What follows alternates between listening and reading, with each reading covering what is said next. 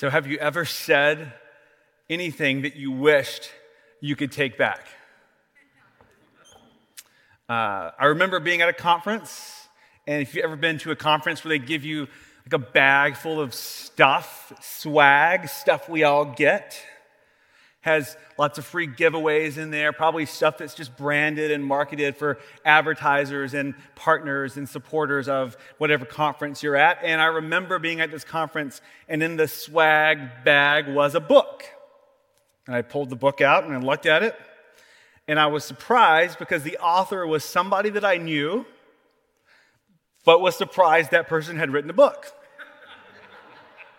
You probably can think about people in your life you'd be surprised if they wrote a book. And I turned to my friend beside me and I said, "This guy wrote a book? I guess anybody can write a book." And then I turned the other way, and that guy was standing right beside me. And I wish I could have taken those words back. And those words did not represent who I want to be.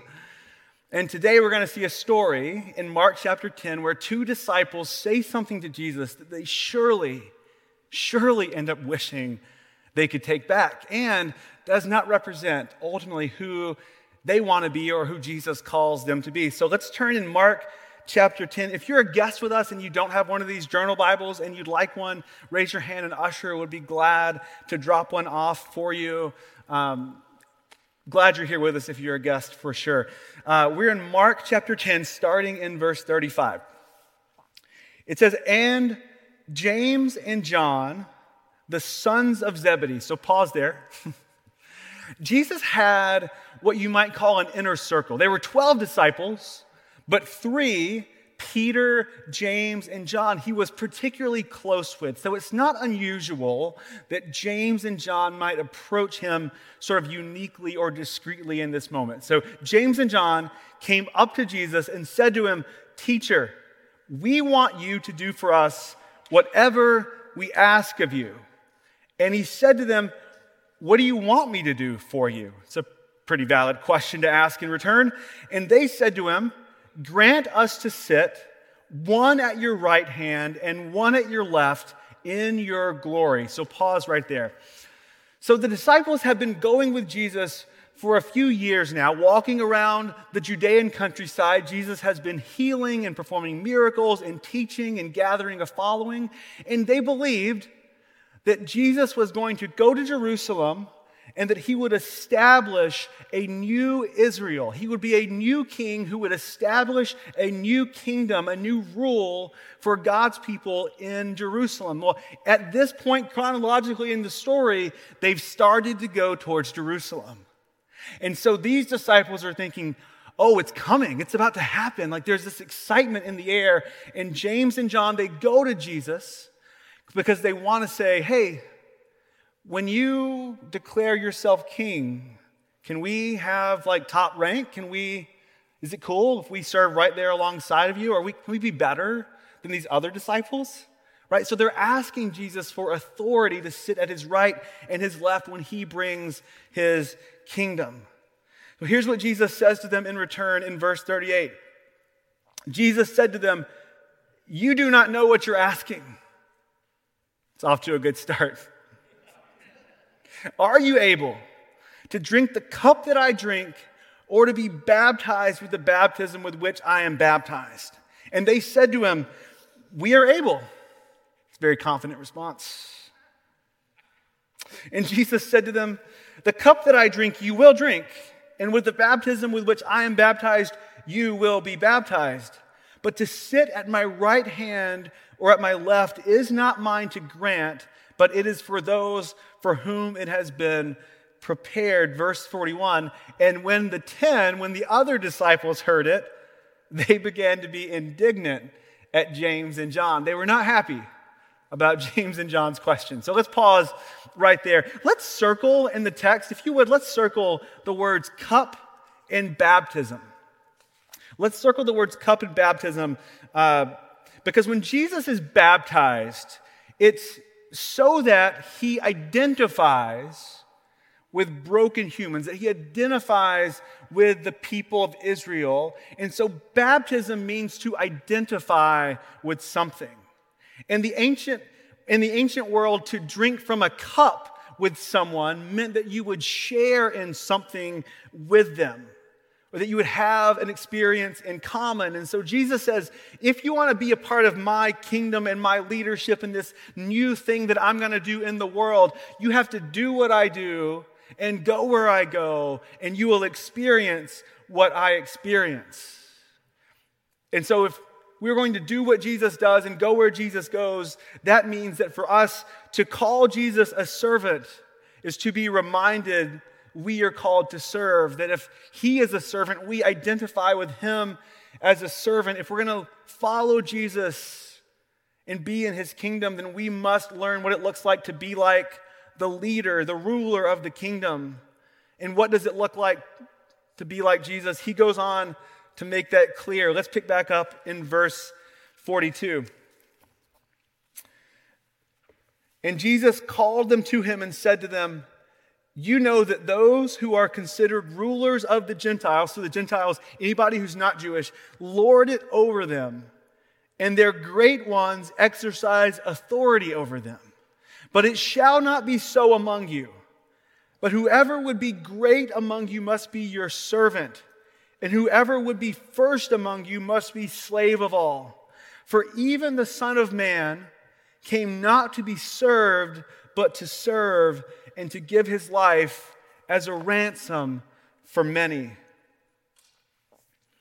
I can think of a couple of different moments in my own journey as a leader where I was promoted to leadership. I was given some authority, and I made the mistake of believing that I had been given authority to show others how worthy I was of having authority.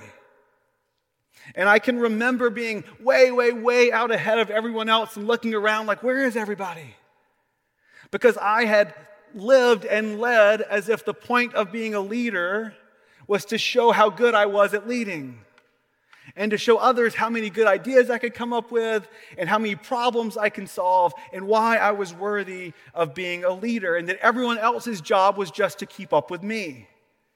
I acted as if I had been given authority so that others could see how successful I could be, rather than being given authority so that I could help others succeed themselves. So think about the people you follow.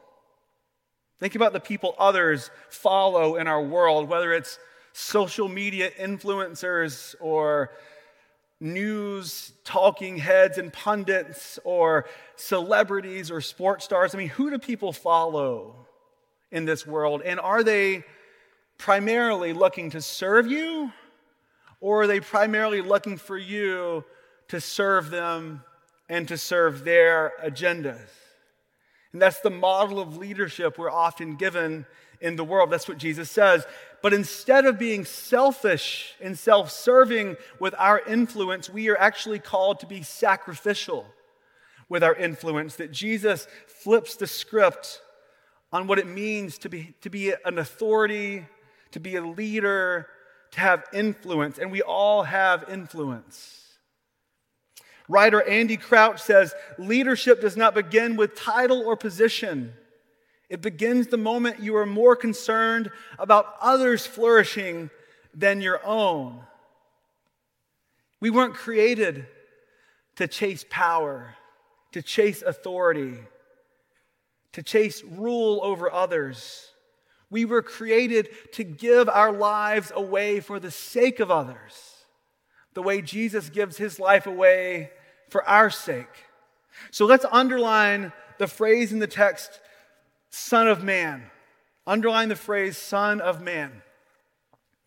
I said a few weeks ago that this phrase, the Son of Man, is an Old Testament phrase from the book of Daniel, but it's Jesus's like go-to self-designation, that when Jesus wants to talk about what he's doing and how it connects to what God's doing in the world, he calls himself Son of Man.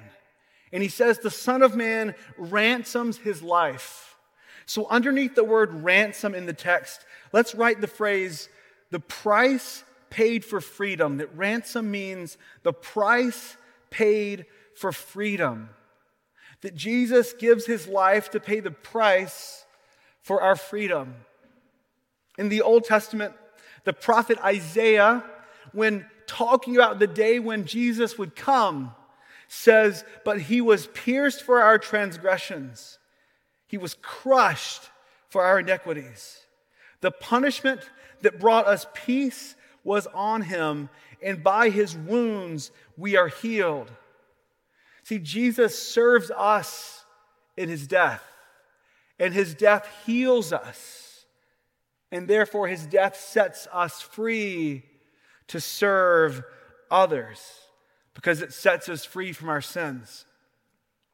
Theologian Miroslav Volf says the significance of the crucifixion is not only what God does for us, but consistently throughout the New Testament, the crucifixion is portrayed as the pattern that we are to follow. It is a model of social behavior toward the other, as well as a statement about what God has done for us. He's saying that if Jesus is our Savior, then that means he's also our servant. And to call him a servant means that we are also called to serve. I find it absolutely beautiful that John, one of the two disciples that asked Jesus this absolutely boneheaded question, goes on to write these words. "This is how we know what love is. Jesus Christ laid his life down for us, and we ought to lay our lives down for our brothers and sisters." We know love because Jesus laid his life down.